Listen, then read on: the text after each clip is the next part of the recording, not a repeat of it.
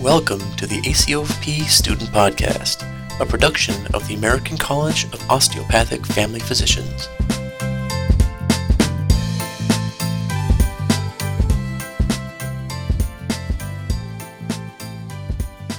Hello, and welcome to ACOFP Student Podcast. My name is Emily Collin, and I served last, as last year's parliamentarian on the National Student Executive Board. And this year, I'm actually chairing the Student Resolutions Committee. So, for our look at OMM and family medicine today, I'm going to be taking a little bit of a different angle and interviewing Dr. Jennifer McPeak, who primarily focuses her osteopathic practice on OMM and neuromuscular skeletal medicine. Dr. McPeak is a graduate of the University of New England COM in Portland, Maine, and she has an extensive practice with collaborative medicine that serves her patients in everything from suffering neurotrauma and seizure disorders to postpartum care, birth trauma, and musculoskeletal medicine. And that's really just to name a few things that she does. Dr. McPeak has founded several of her own practices, and she now resides in Steamboat Springs, Colorado, where she has established a flourishing practice over the last 12 years. Dr. Jennifer McPeak has truly been an inspiration to me, and she really is the primary reason that I decided to become an osteopathic family physician. So I'd like to give her a warm welcome and thank you so much for joining us today. Thank you for having me. Um, so, Dr. McPeak, I we've interviewed some people who primarily focus on family medicine and talked about how they use OMM in their practice. And you are so unique because your practice is mostly OMM. However, you do see families. You see every kind of person with every kind of disorder. And I personally have shadowed you in these settings and seen you do miraculous things. And I was hoping that maybe you could start by telling us a little bit about as an NMM physician, um, if you have a patient that comes in and maybe has never experienced OMM before, what are some of the things you do to get them feeling a little bit more comfortable with your practice? Well, I would say a few things. Um, one, I, I, have a number of people like that. Um, and it starts actually with my receptionist, I think. I have an awesome receptionist who understands my work and is really great with. Um, talking to people about that and helping them to feel heard. And also is really good with boundaries on finances. So I think that's a key for people to remember. But then it goes on into when I see them, I have them fill out a fairly detailed history form. So that gives them a chance to really think things over um, when and why they're coming to me. What are their things they're struggling with. And um, then I sit down with them. I spend an hour with people initially. So I listen to them. I take time and to really ask, um, why do you think this happened? When did this start? And um, I was always taught in school that if you really listen to the patient, they will give you um, a lot of the answer a lot of times. Mm-hmm. So um, then I. Uh, let's see. I also observe how they walk in. What's their demeanor? Do they seem irritated? Do they seem depressed, anxious, any of those things? And I just make a note of all those things. When I thought about this question, actually, when you asked me before, I realized I do those things without even thinking about it. So then I explained to them, I asked them, Do you have questions for me? And sometimes or most of the time they say, Well, I have no idea what you do, what you help me. I say, Well, I listen with my hands to your system and um, develop a rapport basically to um, find out what's going on. And so then we move to the table, and I usually start either at the sacrum or at the feet, and I talk about how important it is to um, work on their core vitality first, um, kind of the engine of their car. And um, most people are like, oh, okay. You know, it's like I even say if your if your battery's low on voltage, it's not going to work to shining up the hubcaps, you know, and fix your. So in order for your knee to really hold um, a shift, I need to make sure you have good life force and vitality in your central nervous system and your immune system. So we talk about that, and that's mostly, yeah, that's mostly how I'd answer that question. Okay. Um, that's really an amazing answer, actually, because I think it brings to light so many different things, like you said, that we learn in school as osteopaths. And I think that explaining it for you and your in your practice and how you approach it um, is very helpful for students because I think so many of us take for granted that thought like your patient encounter it starts the minute the person walks in the door. And so I think it is really important to remember them walking is just as much of an importance as it is whatever it is they tell you you know looking at the expression on their face and and i love how you talked about your receptionist and making the patient feel comfortable the minute they walk in the door. And um, i yeah i love that. So um, you also talked just now about the vitality of your patient and you know the engine of the car. And i think that is really important um, to think about you know you can't shine the hubcaps and expect everything to get better if the engine isn't working the engine isn't working. And so um, how is it that you you re-get boost the system? So i want to go um, back to talking about like the the approach of your um, your patient and the difference of your practice in that you know a lot of a lot of students will find it difficult to use OMM and the basic tenets of OMM in their in their initial learnings and then when they go out in the clinic. So when you say that you are feeling for the vitality of their nervous system, like physically, what are the things that that you're feeling in their sacrum? And what are the things that you might be feeling um, at their feet that is telling you a little bit more about that? Well, I would say um, my teacher, it really helps to apprentice with someone and so that you begin to feel the subtle differences uh, with a cranial approach because um, they are pretty subtle. And so learning to feel the difference between and i and i have a like a little checklist i go through pretty much with everyone what does the fluid feel like? What do the membranes feel like? Where are the bones? And how tight are the muscles etc um, how is their sympathetic para, uh, parasympathetic balance? So i ask all those things and check their i keep it as a whole how's their whole system feeling? There might be a few places that are really tight but how is everything else working also? And then if i'm not sure later when i've made a difference i go back to where i was in the beginning and then generally like oh yeah that fluid is flowing better. There's more release in this one area that was really tight. Um, I would say that's. Did that answer your question? yeah, yeah, it does. Thank you. Um, and I do think you know it's important to remember that these things you're not going to feel necessarily the first time that you do it or maybe the 50th time it, it, takes that training and being with the right teacher and really digging deep into figuring out how your body feels it personally too as the practitioner would you say? Yeah i think actually that was the other thing i wanted to say is just getting your hands on lots of people. Even you know you may not have a lot of opportunity to do cranial in your rotations or you know but you have your hands on people a lot and mm-hmm. if you mm-hmm. remember even through surgeries or doing deliveries and doing even radiology you're looking at anatomy and you're adding that into your knowledge base into your head and into your hands and the more you feel people from people who are in icu with chf or copd to little kids you'll feel differences and then that adds to what you feel in your practice as well. And you know what feels healthy and vital and what feels more depleted. Yeah, that's also a great reminder for us is that I think, especially when you're in your first two years of medical school, you have the opportunity to practice on all of your colleagues. And I think that we get so caught up in some of the aspects of our curriculum that we forget about this unique opportunity to serve our peers that will serve us later as physicians, um, especially in the family medicine clinic. So thank you for that.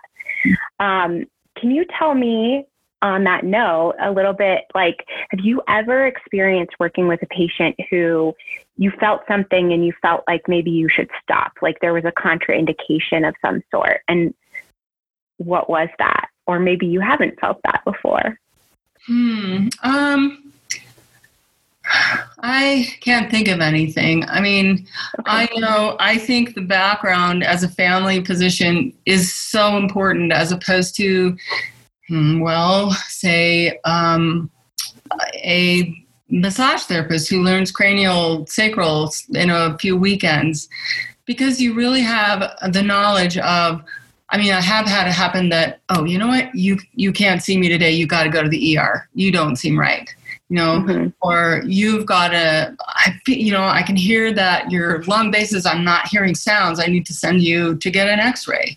Um, so um, I think, you know, our background is so um, rich for that. You know, you know when to send someone to ER or get an MRI. Um, the two things that I definitely am careful, well, uh, three actually, um, you know, HVLA in elderly you know, I would never do that. I mean, maybe mm-hmm. some people would, but I just, you know, that was not recommended in school, and I believe that is for good reason.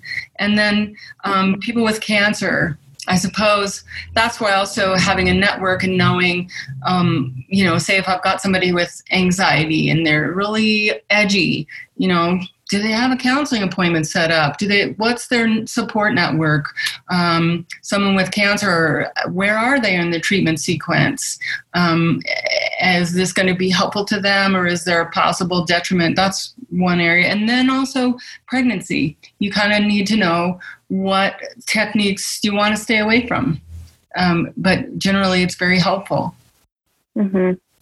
great that's that's great answer. Thank you so much. Um, so, then taking that a little bit of a different direction, I think that there are many students who can imagine, you know, settings in which um, OMM wouldn't serve them, or maybe they wouldn't know how to use OMM or cranial. And I'm wondering if you could tell us a unique situation or a unique patient type that you've worked with that you found your um, work to be really helpful with that maybe students wouldn't necessarily think about? Oh my gosh, there's so many areas. um, that's hard to know. I mean, and parents and people don't know about what we do enough, really. But once people come, I mean, my gosh, anything from helping um, the delivery, uh, you know, pregnancy and delivery, um, to helping a newborn decompress, even if they had a fairly non traumatic birth, um, concussions. Um, mm-hmm. Yeah, just, oh my gosh. well, and I remember um, shadowing a few unique patients with you that I was always surprised seeing how much you could do, whether it was, you know, mental illness um, and helping young people with issues of depression or anxiety and seeing that kind of progress or you know birth trauma spina bifida and seeing how people's systems start to work in such a way that they can they can move in ways they never really realized was possible so yeah, there's um, sometimes patients who, um, well, one who had a fatty acid chain disorder, and I saw her as a little girl. Um, and it didn't change the course of her illness. She died when she was 13. Um, however, it changed the quality of her life because she didn't need to be on antibiotics nearly as much because her ears ended up not being so congested and she didn't have such bad headaches because of the sluggishness of the fluid. Um, it's very supportive in so many other things like Lyme disease, helping things clear out, helping the immune system work better and the fluids and the lymphatic system work better. Um, mm-hmm. Yeah. Yeah, that's amazing. Yeah really. Um, thank you for sharing that. And, and I think that that is really important for students to hear that even if OMM is not the primary treatment that you use for a patient, I, I feel like there's always a way for it to assist and improve the quality of life. I think, you know, we're so blessed as um, osteopathic physicians to have that extra tool in our toolbox. And I really want to emphasize to people how wonderful it can be for us to utilize that for our patients and not underestimate that gift that we're given in school. So, yeah. Um, it's, I think also, Emily, it's really yeah. important what you said about teenagers, you know, who maybe have anxiety, depression, or even just social awkwardness. And um, it's kind of nice with some of them. They feel good, and sometimes they've asked even to come. Some kids who I never even imagined would I'm not sure if they like it or not. And then they say, hey, can I here again? Because um, they feel heard. They feel, I, you know, and it's not a counselor. I mean, you know, mm-hmm. we do so much. And um, just being touched, even if you're a family doctor and you're putting your hand on your on someone's shoulder or you're feeling their spine or whatever, that connection is really huge. And I don't think MDs get that as much. And I do think that people, particularly right now with this whole pandemic, people need that. Mm-hmm. Yeah, actually, and that's a really great point. Um, how are you approaching your practice right now with the pandemic? Well, I'm still open, and I, my practice has diminished the number of people, but um, I'm still open because it really helps the parasympathetic sympathetic balance, which is huge. I feel a lot of people that have a lot of angst right now about well, what's really going to happen. And then also um, the immune balance and helping the lymphatic system, keeping things healthy with your upper respiratory system is definitely um, a huge plus. yeah, yeah, absolutely. Um, and I think, you know, we were talking before this about how um, these kind of pandemics, this might not be the first one that we see. So, you know, thinking about how you can maneuver your practice and what things are still important to figure out a way to make happen. And I think that this is definitely one of them. So, um, so I'm wondering if you have in, your current practice or in the past found yourself encountering any barriers um, with OMM, and you know perhaps that's on a level with your patients, perhaps it's on a level with establishing your practice, or even with insurance companies. Like, what do you feel like are some of the biggest barriers that you've faced? Um, let's see. I think probably, um, well, probably my own internal confidence. you know, it's a lot for someone who's somewhat of an introvert to begin to just pick up the telephone and say, Hey, can I have coffee with you? I initially started my practice. I, I was a rolfer before I went to medical school. And so I had set up my own practice at that time. And learn from another rolfer how to do that. And it takes a lot of courage to just start cold calling people and saying, hey, can I come talk to your group or whatever? So I started doing that also right out of my residency. And um, so learning how to speak about what I do, sometimes learning, uh, particularly if there's a person that I feel oh nervous around sometimes i get my tongue tied but uh, mostly it's if you approach it like it's fun, it, it is. Um, there's been sometimes some uh, doctors in the community that have been very, um, I don't know, a little bit standoffish or, geez, I don't know if we've um, believe in what you do, etc. And I just kept going. I was like, well, uh, you know, people will come, people will get better. And actually, one doctor in town who was initially kind of cold to me warmed up after a while and said, Hey, you know, I keep hearing about what you do and how it's helped my patients. Could you give my staff and I a um, an in service. And so we did, and we refer patients back and forth now really well. So that is there's that. You know, your work will stand for itself, whatever your specialty is, and whatever That's, is. in the yeah community. That's really wonderful to hear because I think that that's another thing that a lot of people question is like how your reputation, you know, like how do you get the word out there and get people to invest in you and and I think like you said, the work will speak for itself and you change people's lives and there's no uh, getting around that as a fact.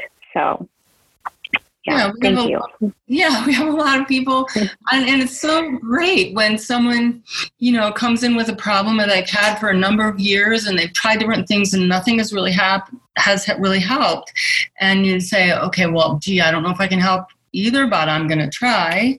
And you have to just trust what you feel and do work. And then when it turns out really that they feel better, it's really rewarding. And those people will tell other people because they have at times not been listened to by medical professionals or they have been given medicine or treatment that actually made things worse. So mm-hmm. it's a good option. Mm. Yeah, I agree. um, so, how, you know, in school, obviously, in the first two years, we learn a lot and then we go out on our rotations. And some of us have access to a lot of DOs, um, wherever our rotations may be, and others don't. And even some of the DOs we might work with may not practice OMM. So I'm wondering if you can tell me a little bit about some resources that you might suggest and maybe ways that you uh, have been able to keep up with your knowledge of things changing in the field? Well, I generally go to a class at least twice a year, if not three times a year if I can. And you, do, it's a great community actually. Um, you recognize people over the years that have continued to come and work this way. Um, i would say there are study groups that i've been involved with. Um, continuing some reading continuing to ask questions yourself even with your while you're as you're working i mean i'm still learning. I'm still like wow i wonder why it does that. You know just asking yourself why is something moving in a certain way or why is it not and what is that related to? Um, i mean you continue your own learning in that way. Um, i think um, some of the resources i've been very grateful for i got to apprentice actually quite a lot with Dr. James Jealous, and he has the biodynamics group, um, which is one approach that's very very helpful. It, he, he talks a lot about the fluids and the embryological blueprint. So he has um, a really different kind of enriching approach. And then also people that are a little bit more, um, oh, um, mechanical, I suppose, but not like I know I've done just to broaden my own um, abilities. Jane Carreiro has been someone I've worked with. Um, and then the Osteopathic Center for Children in San Diego has been wonderful. They offer a lot of different classes. And then once you start doing that, you'll begin to see, oh, yeah, I want to work with, there, I do want to work with um, Eric Dolgen with some dental work that he's um, perfected. And so you, you um, just get exposed to more and more folks that way. yeah, great. So, yeah, I definitely agree with that. Kind of, you have to put yourself out there, find some conferences, classes, and then one thing seems to lead to another as far as your education with it. So, yeah. yeah. Um, well, I'm I'm almost out of questions here, but I do want to ask you. Um, I mean, as I said, you've been such an incredible inspiration to me. And part of that was because I met you through a personal injury that I had um, with a traumatic brain injury and a pretty massive concussion. And like you said, I'd, I'd seen a number of doctors that couldn't do anything for me. And all of a sudden, it seemed within minutes that you changed my life. And I wanted to be able to do the same for other people. Um, and I want to know in some of your inspirations and perhaps what is the most rewarding thing about your job and what you've seen in your work through OMM. Oh, let's see. I don't know. hmm. And maybe there is not one singular thing because that's sort of a big loaded question. well, I feel, um, well, one little uh, example, one way I wanted to say that um, is a great way to explain to people what I do, which is a good analogy, is from an Australian osteopath who helped me a lot. And he would say, Well, when we start our lives, we're like a piece of rope that has lots of slack in it. And every time we have an injury, a little, or even an emotional injury, doesn't have to be a physical one, a little slack gets taken out. And eventually, there's no slack in the rope. So it starts to show up as anxiety or pain. And our job as an osteopath is put slack back in the rope. And people get that analogy. It's very simple and it makes a lot of sense to me. So I would say for my inspiration, I've had some wonderful teachers, both um, actual teachers and some were patients.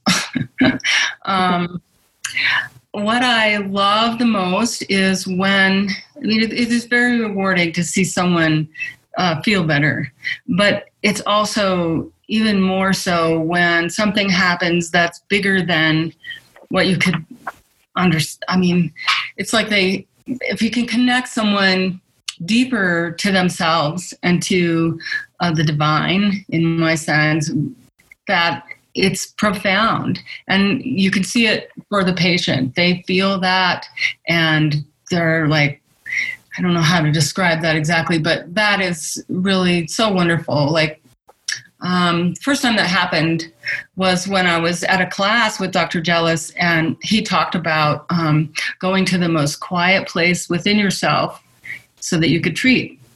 And then also, he talked about love. And I heard my kids at the other end of the room later when I was with my partner and working on her. And I just thought, had this weird thought like, wow, that's what.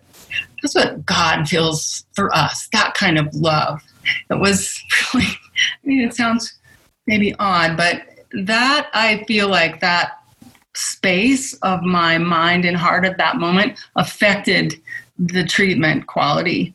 And the woman I was treating felt it as well. And it was as though her whole rib cage lit up and like released. And it wasn't anything I necessarily was trying hard to do.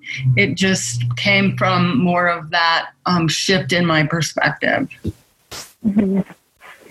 Well, that's a really beautiful thing. And thank you for sharing that because I do think it is so important for us to look into ourselves and figure out, you know, why we're doing this. And when you find that moment of inspiration, it's almost like it it opens it up for all of your patients too. Yeah. In another way. Yeah. Um, well, Dr. McPeak, it has been such a pleasure chatting with you today. Um, thank you so much for your time. And is there anything else that you want to leave us with? I mean, you kind of put out there some pretty inspirational stuff. So, mm-hmm. um, well, thank you. Mm-hmm. Thank you, Emily, for having me do this with you. It's I'm really glad you're doing this and helping other um, students to understand how this can really be helpful and how you can make a time for doing this. In fact, that's another thing. I had spoken with a doctor who was working with Kaiser. This was a while ago, and she really wanted to do OMM. She felt a little like her time was crunched with Ty- Kaiser, and so she, I suggested we'll just start with a half a day or a whole day that you devote only to OMM. That way, you're not distracted with other things like, oh man, do I need to order X-rays or medicines, or I only have 10 minutes with somebody, and that's kind of helpful because then you are in that quiet space for that day, and um, and then you can. That, that's a good way to integrate it if you need to. Yeah, and actually that's a that's a really great point because you know so many of us are going to go into practices working for someone else where we're not a we don't have enough time. We're given, you know, 15 minutes with a patient. And so I think finding ways to be able to keep it alive in your practice is it may be difficult for people, but um, I do know practitioners out there who can schedule it so that they have a full day that's just OMM and then they do a full day that um, is focused more on you know primary care um, and the allopathic type of setting. So uh, there there are ways to do it. So yeah.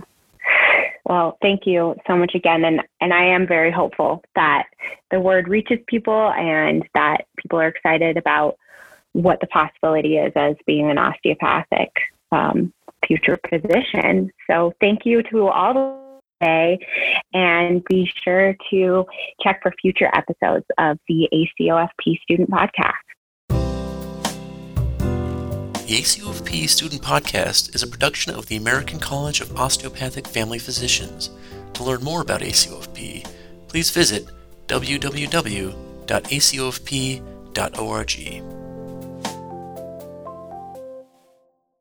Looking for more resources on OMT? Visit ACOFP's OM Teaching at www.acofpomteaching.com and ask your institution if they subscribe so you can have access to over 150 OMT videos and support materials.